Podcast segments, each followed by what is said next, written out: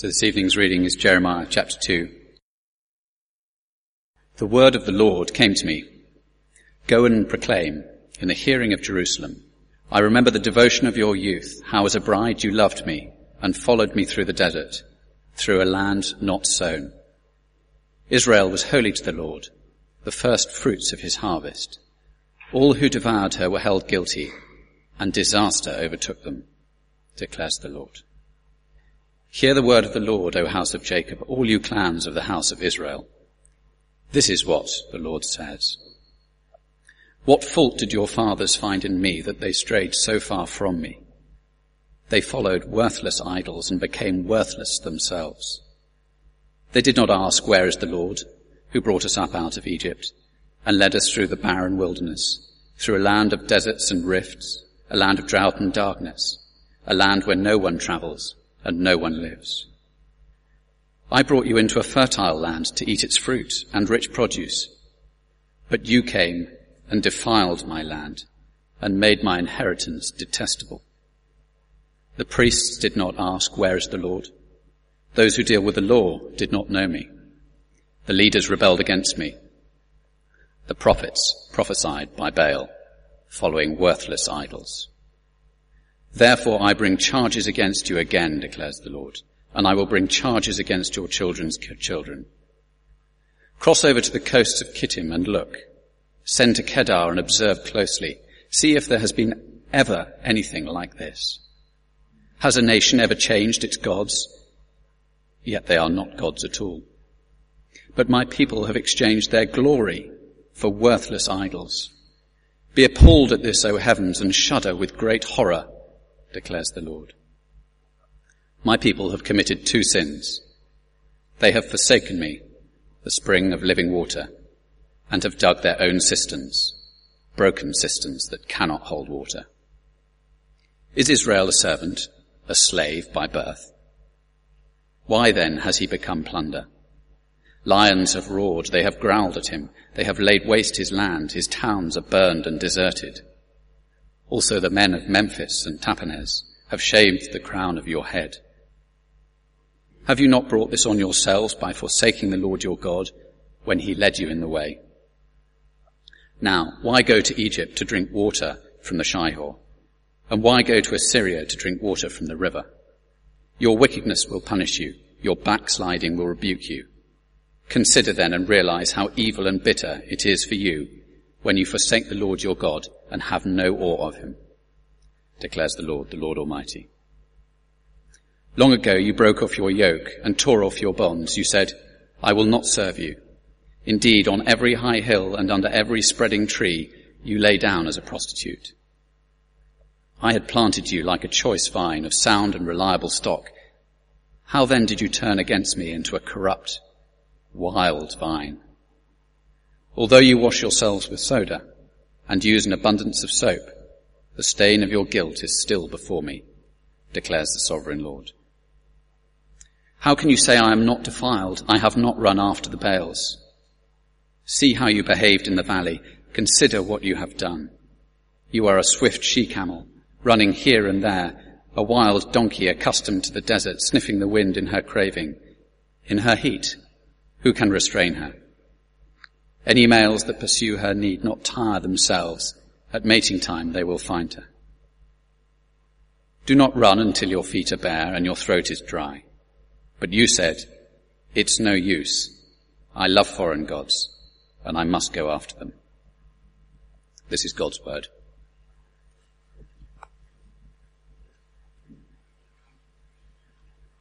Good evening. My name's uh, Richard.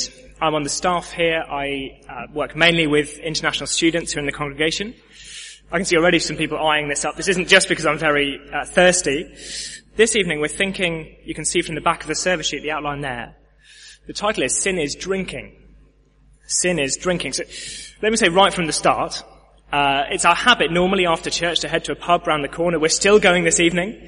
Uh, anyone who wants to come will be there. Uh, what we're, in fact, we're not thinking about alcohol at all this evening. What we're thinking about really is drinking water. We've already seen that, the verse from Isaiah that Simon took us to. We're thinking over this month, a series of sermons on pictures or images the Bible gives to explain what sin is and what it's like. And this week, sin is drinking. That is, it is finding life and satisfaction in the wrong places. That's what we're going to be thinking about this evening. Uh, sin is drinking, and then we'll go to the pub when we're finished. Uh, but why don't we pray as we start, as we come to God's Word? Father God, you know we don't want to think about sin. There are lots of things this evening we could be doing that we would enjoy more, that we would find more fun, that we'd find less uncomfortable. But Father, you've spoken, you speak these words of Jeremiah for our good. Father, we thank you that this evening you will help us to see more clearly what we're like. Even more than that, we know that you speak to show us what we're like so we can see what you're like. We've sung, our shame was deeper than the sea, but your grace is deeper still. And so, Father, please this evening, would you speak through your word? Would you show us what we're like? Help us to understand the world we're in. But even more, would you give us a new sight of your grace and your kindness to us? Amen. Well, I wonder what you think is the most shocking thing that's ever happened under heaven. Actually, I'm going to ask the question in a slightly different way, a slightly sillier way. Imagine, run with me for a minute, imagine we could take a spaceship a big spaceship with a big microphone attached on the back of it, uh, sort of interview type microphone. We, we blast off from Cape Canaveral, wherever it is they go, uh, take off, and we go and ask the sun. We go and ask the man in the moon. We take the big microphone and ask them, guys, between you, you've seen everything that's ever happened on Earth. But the sun is there in the day, the moon is there in the night, obviously. Uh, you've seen everything between you that's happened on the earth. And what is the most shocking thing that you've seen people do over centuries of human history? What is the thing that even now when you think of it, you just you tense up? You shudder. What's the most shocking? Obviously the sun and the moon, they don't talk literally. But I wonder, did you hear as we read Jeremiah what uh, the answer is that the heavens are shocked by? I wonder if it's the same as you would think. Look down at verse 11. We're on page 756 if you've let it drop. Jeremiah 2, verse 11. Has a nation ever changed its gods? Yet they're not gods at all. But my people have exchanged their glory for worthless idols. Be appalled at this, O heavens, and shudder with great horror, declares the Lord. See, it's not assault or murder or war. It's not family breakup or an evil dictator. According to Jeremiah 2, the thing that makes the heavens shudder, the sun and the moon shudder as they watch humanity, is God's people turning their back on him and replacing him with other gods. Now we need to say right from the beginning then, that isn't because Jeremiah or God thinks that the other things are okay, that war is fine, that family breakup doesn't matter. In fact, later on the chapter we didn't have it read, but verse 34, God nails the people because he says, the blood of the innocent poor is on your clothing. You've oppressed the poor. God hates that sort of behavior. In fact, one of the reasons in the Bible it's so bad that people turn from God is that when you get rid of Him, when you get rid of the fear of Him, when you get rid of His law, there's nothing left to stop us taking advantage of those who are weaker than us. There's nothing left to stop at the blood of the innocent poor being spilt by the wicked strong. That's one of the reasons why the heavens shudder when they see uh, this happening, when they see God being abandoned. But it's not the main reason that Jeremiah 2 focuses on. So what we're going to see this evening in Jeremiah 2 is that the reason the heavens shudder when they see God's people turning their back on him is it is just the stupidest thing that's happened in the history of the world. Centuries of human history, the craziest thing is when people turn their back on God. Verse 13 is what helps us to see that, and it's our, main metaphor for this evening. My people have committed two sins. Verse 13. Number one, They've forsaken me, the spring of living water. And number two, they've dug their own cisterns. Broken cisterns that can't hold water. God says that He is like this. I mean, obviously this is a jug, not a spring, but He is like this. He's living water. I don't know what your day's been like. I've been outside quite a lot today. And so this full of ice and water, it's, it's looking good to me.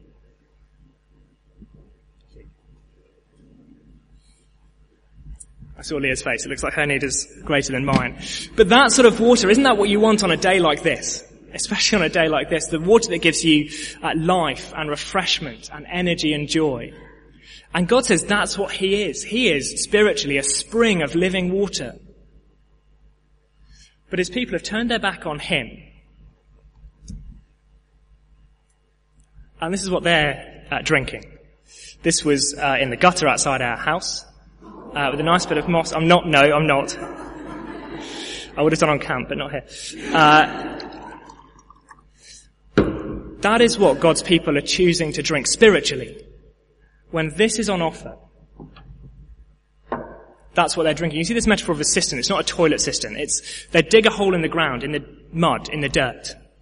And they'd wait for the rain to come and fill it up, sort of like a well, but filled from the rain rather than underground and that will be their source of water, but it's just a hole in the mud. So it fills up with all sorts of mud and green things and whatever else is in there. It's in the sun all day. It warms up, it becomes tepid.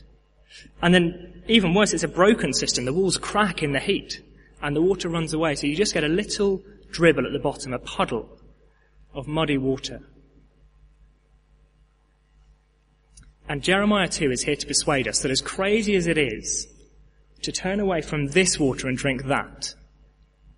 That's how crazy it is for God's people to turn away from Him and look to other gods. That's what Jeremiah 2 is here to persuade us of.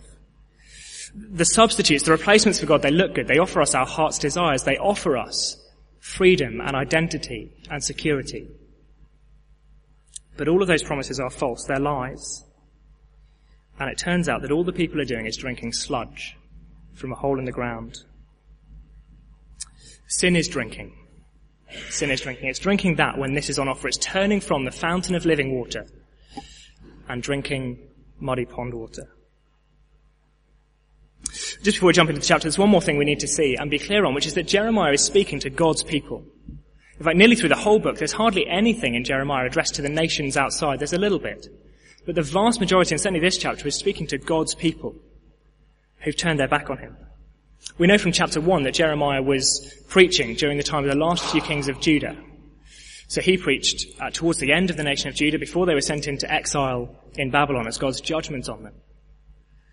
So he's speak, speaking to God's people who are forgetting him and ignoring him. And in case it's not clear, at the beginning of chapter 2, just look where it starts, in verse 2. Jeremiah is told, Go and proclaim in the hearing of Jerusalem Listen to some of these words. I remember the devotion of your youth. How as a bride you loved me, you followed me. Verse 3, Israel was holy to the Lord. It's, it's these people who started so well with God, who loved him and followed him, that have turned away from him, that Jeremiah is talking to here. So if you're here this evening, uh, and would call yourself a Christian, it's worth being very clear as we start that none of us is beyond this. None of us is beyond what we see in Jeremiah 2 however good your start has been as a Christian, as a church, however good our start has been, whatever love and devotion and following there is, in all of our hearts is this tendency to do what the people are doing here, to turn from God and turn to other places. We need to know if we're here as Christians that none of us is beyond this. And if you're here and you wouldn't call yourself a Christian this evening, it's useful to know Jeremiah isn't talking directly to you as he speaks. I hope you'll find it useful. I hope you'll find it interesting. And maybe it'd be useful just to think as you listen, as you see what Jeremiah says, does this help to explain the world? The world that you've seen, the experience of life that you've had, does this diagnosis that people are drinking in the wrong places, how does it help to explain what you've seen in the world, if it does? So there we are. Jeremiah is talking to God's people. He's persuading them that what they're doing spiritually is sticking their heads in a ditch and drinking that. And we're going to see that three things that dead water offers, identity, security, freedom, and all of them are false offers. So let's jump in. Let's start. Verses 5 to 8. We'll see that dead water offers false identity. False identity. The people followed these other gods because they wanted to be more than they'd been. They wanted to be made something of. But actually they were reduced. They were made into less than they'd ever been. Look at verse 5. This is what the Lord says. What fault did your fathers find in me that they strayed so far from me? They became, they followed worthless idols. and became worthless themselves. Do you see what's happening there? People were made in the image of the one true God. We were made to be like Him, to know Him as we worship Him and live for Him. That's our true identity, made in the image of the one true God. But instead, they've gone after worthless idols. Idols that are just a pale reflection of what the true God is like. And so they've become worthless themselves, trading in their true identity for a false identity, worthlessness as they follow worthless idols. And from verse 6 onwards, we get a description of what the God they were meant to follow is like, the God they were meant to look like is like. This is the God who's a spring of living water. Look at verse 6. They did not ask, where's the Lord who brought us up out of Egypt and led us through the barren wilderness, through a land of deserts and rifts, a land of drought and darkness where no one travels and no one lives. I brought you into a fertile land to eat its fruit and rich produce. But you came and defiled my land and made my inheritance detestable. The priests didn't ask, where's the Lord? Those who deal with the Lord did not know me. The leaders rebelled against me. The prophets prophesied by Baal, following worthless idols. See that phrase again at the end we had at the beginning, worthless idols. They're worthless because they can't do the things that the Lord has done. There is no God in the world apart from the Lord who can rescue a people from slavery in Egypt, who can keep them safe in the desert for 40 years and provide everything they need, who can bring them into a land that's rich with blessing and produce. The idols are worthless. But they aren't powerless, not entirely. There's one thing that the idols can do, which is to make us like them. Idols can make us like them. That's verse 5. They followed worthless idols and they became worthless themselves. Uh, we become like our gods. That's the point here. For them that meant worthlessness. They were following a worthless idol, they became worthless. The bigger point is we become like our gods. Just uh, very quickly, let's, let's run around the world and think about some of the world's religions and see how that works out. We become like our gods. It's going to be very uh, brief and superficial, but see if you get the idea. If you're a Muslim, then God is absolutely one. That's the most fundamental thing you can say about God. And so the culture is often uniform. It becomes one. And a convert to Islam will often take an Arabic name or dress or appearance. On the other hand, if you're a Western capitalist, then the individual rules and the culture becomes individualistic. So we have me time, we have be true to yourself, we avoid eye contact on the tube in case someone gets in the way. Well, then if you're a Hindu, there are many gods. They're arranged into a complicated hierarchy and the culture looks the same. People in a caste system put into classes and organized in a complicated hierarchy separated from each other. Two more, then we're done. Uh, for an atheistic nihilist, which I struggle to say, who thinks that there is no purpose at the top of the universe, there's just meaninglessness. Death mocks everything. Well then life starts to follow that. Life on earth becomes meaningless and undirected. On the other hand, a Buddhist also believes there isn't a God, but thinks there is a purpose in life. Thinks that ultimate reality is, it is the oneness of the universe apart from physicality. And so the Buddhist starts to live like that, to separate from the world through meditation. Oh, could keep going, stop there. do you see how in the cultures of the world, the religions of the world, wherever you look, people become like our gods. Whatever we think is in the heavens, whatever we think is the ultimate shape of the universe, that's the shape that we take on ourselves. And you might think, okay, that's an interesting snapshot, or you might not, you might be glad it's over. But what's it got to do with us? Christians following Jesus, surely that means we just become like Jesus. That's good, right? Well, it's just worth thinking. It means that if we get Jesus wrong, then down the line somewhere there'll be a run-on effect in our behavior. Because we become like our gods. So if instead of the Bible's Jesus, we have a Jesus that we've imagined or invented, or our culture's imagined and invented and pushed onto us, if we have a Jesus who's different than the Bible's Jesus, who's less than him, then down the line there'll be consequences. Let me just give an example. This is one way this could work. When you open the newspaper, I assume you find the same thing I do, and you go to see what's happening in the world, you get the impression that God really isn't needed. The world's carrying on quite fine without Him.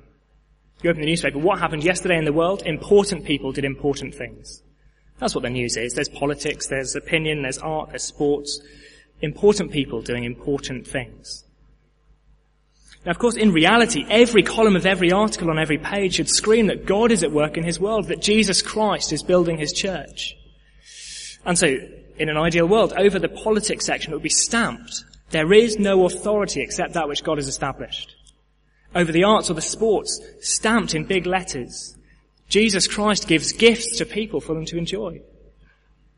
Over the obituaries, that the Lord holds life and death in his hands and he gives and takes as he wills. Even over the weather, it should say, God sends rain, God sends sun. Because everything from elections in the Middle East to sunny spells in Taunton, it's all about God, it's from God, it's for God, it's through God.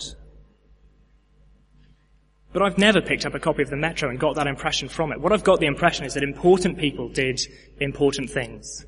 And celebrities did some things as well. But important people did important things. And we can get on quite happily without God. And the more I read that, the more I live in that world, the more I read websites, the more I have conversations that say the same thing, the more that gets into my head. The more I think of Jesus as one who the world can get on quite happily without. And as my God gets smaller and weaker and becomes less of a sovereign Lord and more of a spectator cheering on from the sidelines, well, I find that's what my life becomes as well.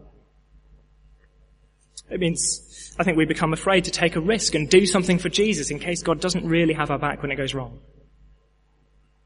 It means I find our prayers become timid and half-hearted and feeble because we're not really sure what God can do. We ask him for top-ups in a world that's basically carrying on without him. It means we're slow to speak up for Jesus. And when the conversation comes up in the office or at home where people are talking about moral things or spiritual things, just hoping no one asks me what I think in case I have to say something about Jesus. You see, when those things happen, when our behavior is sub-Christian, at root, one of the reasons is that our God is sub-Jesus. Our behavior is sub-Christian because our God is sub-Jesus. We become like our gods. Is the big thing. We become like our gods. It matters who we think God is, who we think Jesus Christ is, because we become like our gods. Dead water offers false identity. That's the first thing, that's the longest thing. Let's carry on. Dead water offers false security is the second thing. It promises safety, it promises rescue, it promises fear, uh, release from our fear, release from our enemies. And for a little while it might deliver those things, it might give security. But in the end, when we most need it, when we're most vulnerable, we find it just vanishes and leaves us high and dry. For God's people, certainly that's how it went. See, we'll look down verse 14. Is Israel a servant, a slave by birth? The answer, by the way, is no. Israel was meant to be God's people, protected by Him. Well then, why has he become plunder? Lions have roared, they've growled at him, they've laid waste his land, his towns are burned and deserted. Also the men of Memphis and Tahpanhes have shaved the crown of your heads. Have you not brought this on yourselves by forsaking the Lord your God when he led you in the way? See, they've turned their back on the God who is a spring of living water, the source of life. And so they've received death and destruction. They've been defeated by enemies. The soldiers are riding through the land unhindered. They're roaring like a lion who's brought down the prey. And then they come up with a cunning plan. Guys, I've had an idea. Let's change the rules. Let's pretend that God isn't the problem. Let's ignore that. Let's pretend the only problem is what we can see in front of us. Just the armies. Because then we can do something about it. Then we can sort it out. Then we can feel secure. And so verse 18, you get this question. Now, why go to Egypt to drink water from the Shihor? Why go to Assyria to drink water from the river? Why go to those countries and make alliances and recruit their armies? Because it means we can feel secure. It means we can think our armies are as big as their armies and now we're fine. As long as we pretend God isn't there, as long as we pretend He's not really our problem, then we can feel secure as we look around us and compare our armies to their armies. Well, verse 19 is how it ends for the people. Your wickedness will punish you. Your backsliding will rebuke you. Consider then and realize how evil and bitter it is for you when you forsake the Lord your God and have no awe of me, declares the Lord, the Lord Almighty. Do you hear that irony at the end? The Lord Almighty, as in the one with all might. Which means that when He's on your side, you're pretty secure. And when He's against you, He is the biggest problem there is in the universe. The armies of Egypt, the armies of Assyria, what good are they going to do when the Lord Almighty turns up? They're going to vanish when the people most need them. What the people are doing with their cunning plan, with their changing the rules, it is just as stupid as spending hours bandaging up a paper cut on your finger while you're bleeding out of the side of your head and it's gushing out. They're ignoring the real problem and focusing on the one they can fix. And don't we do the same thing? We know that death is the real problem. It is the problem in our lives.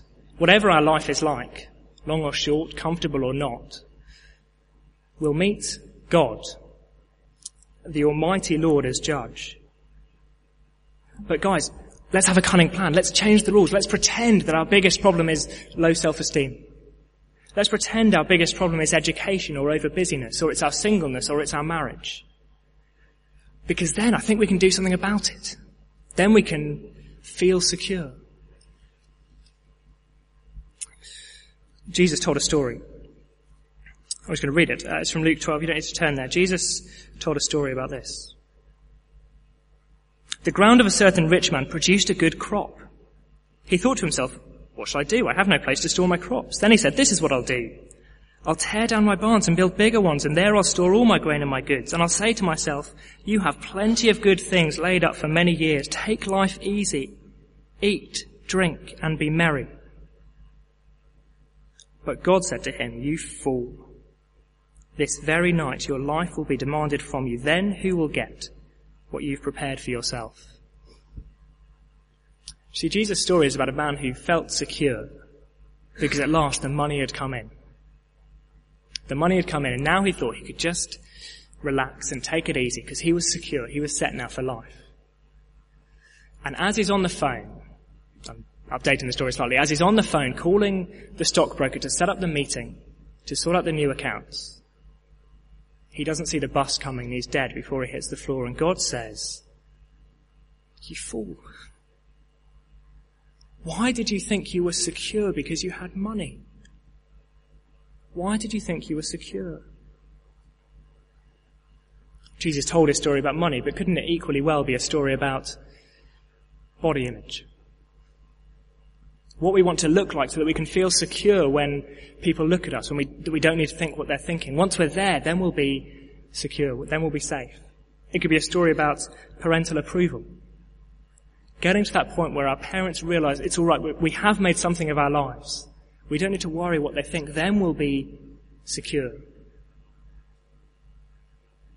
All of these things, where we want to blinker our eyes, we want to pretend that God isn't the real problem. Let's make something else the problem, something we can fix, something we can feel secure about once we've done it. But with death coming, the security that anything in the world apart from the Lord Almighty can offer us, it's false. It is false security. And when we most need it, it'll be vaporized.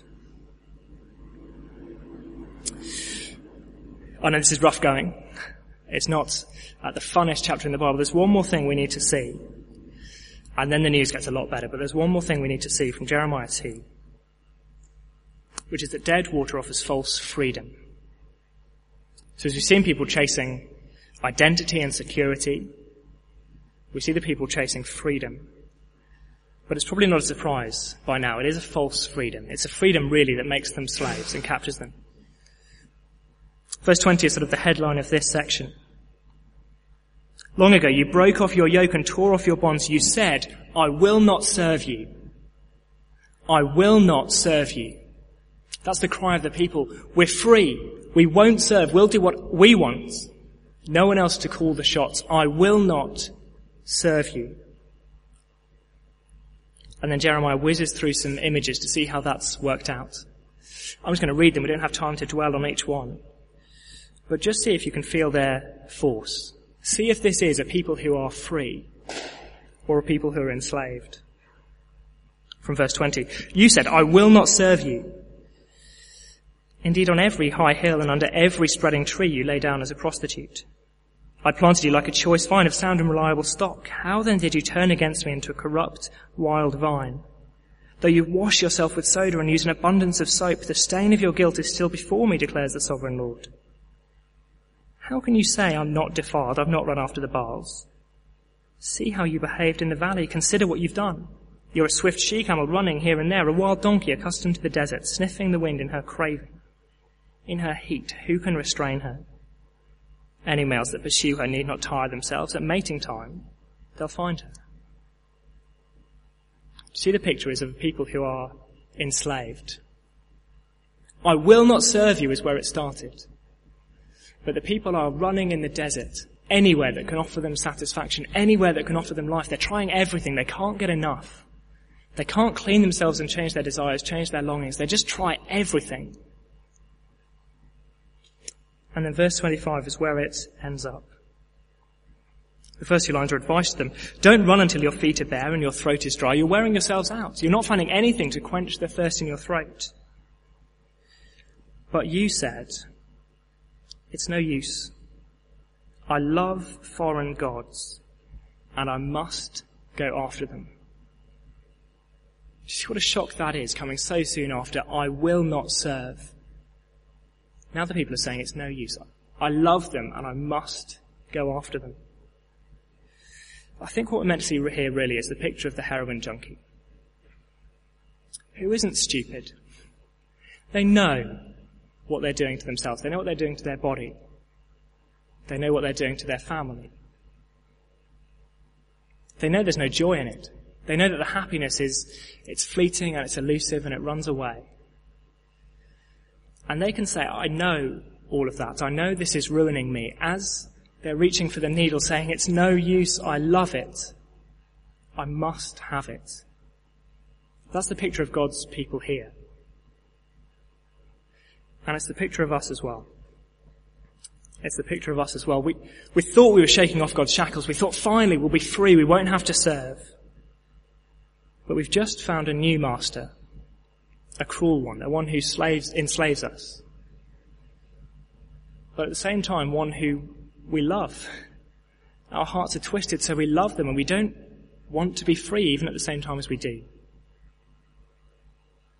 I was uh, thinking about this uh, this week, what this looks like, some examples in my life. I can say clearly, I know that hours browsing the internet when I should be doing something more useful or getting lost in the world of TV, it just leaves me restless and listless and without a taste for real life.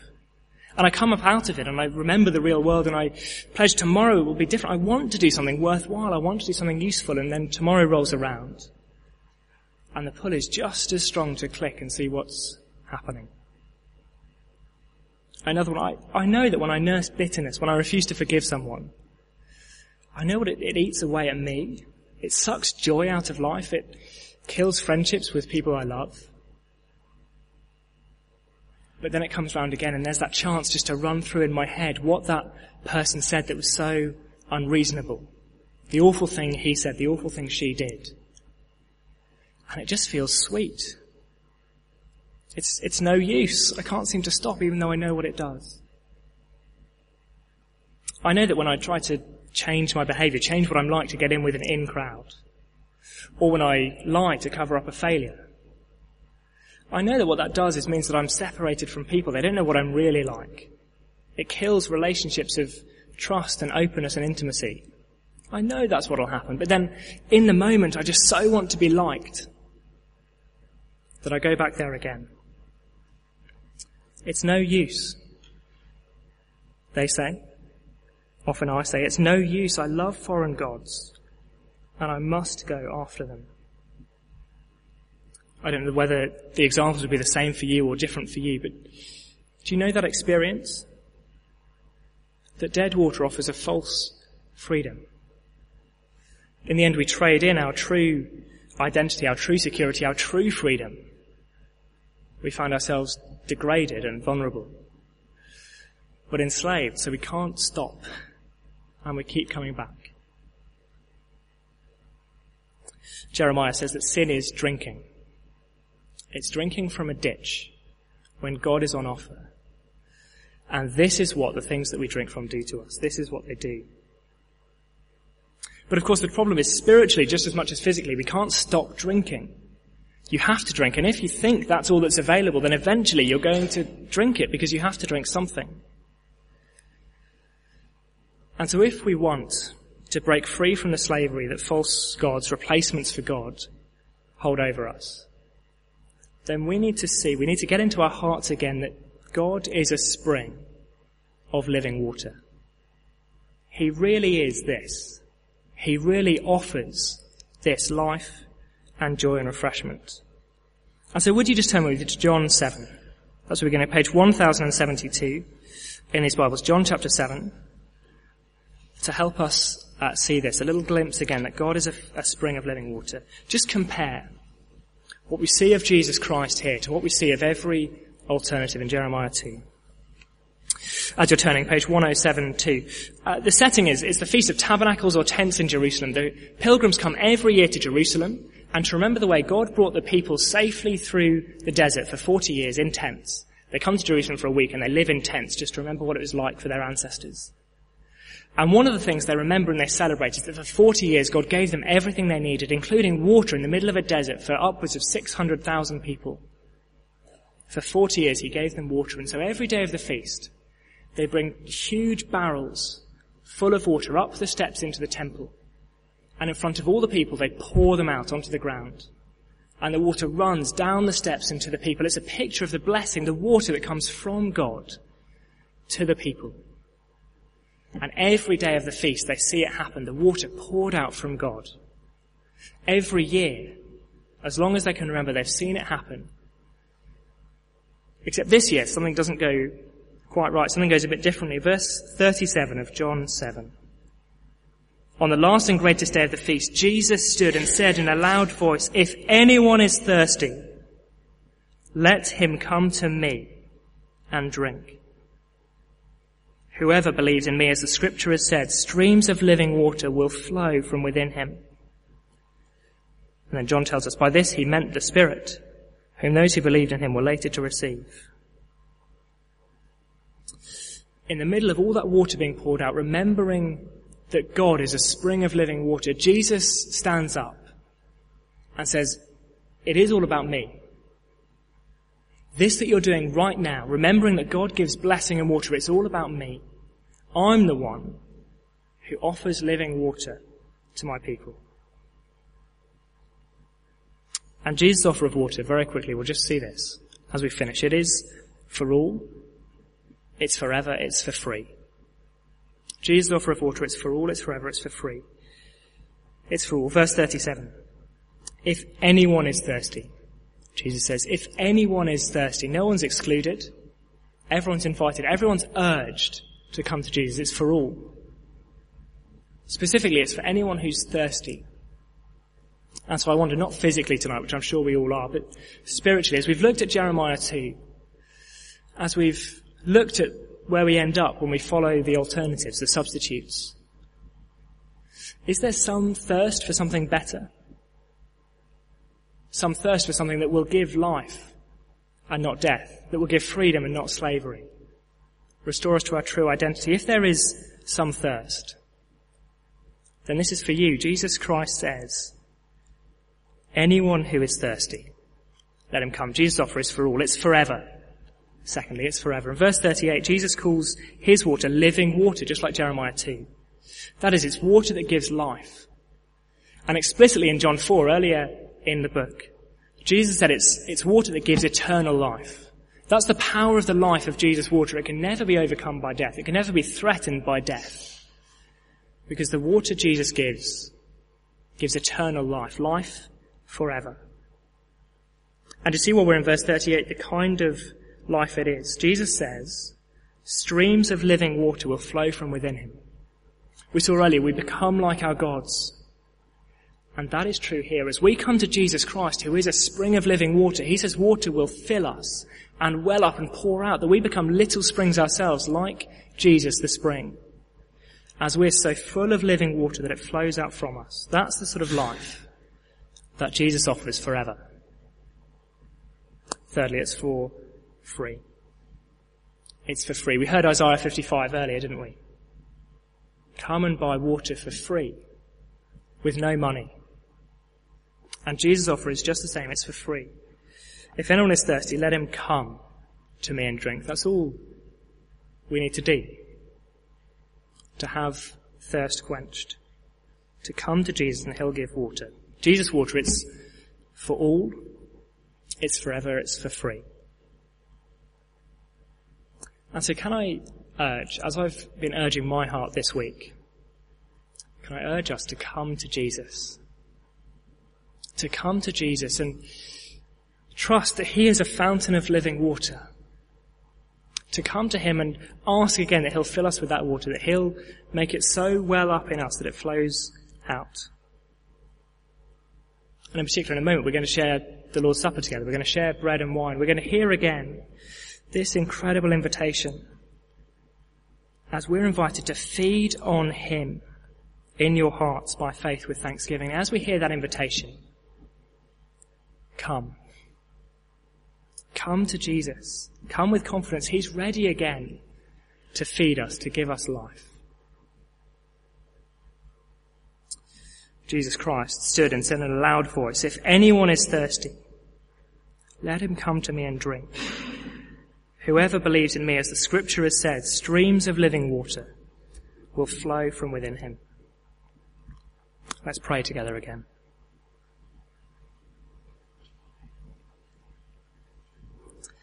Father God, we praise you that you are a spring of living water.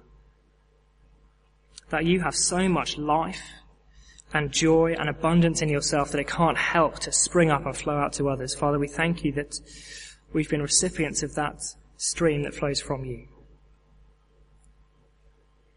But Father, we keep turning.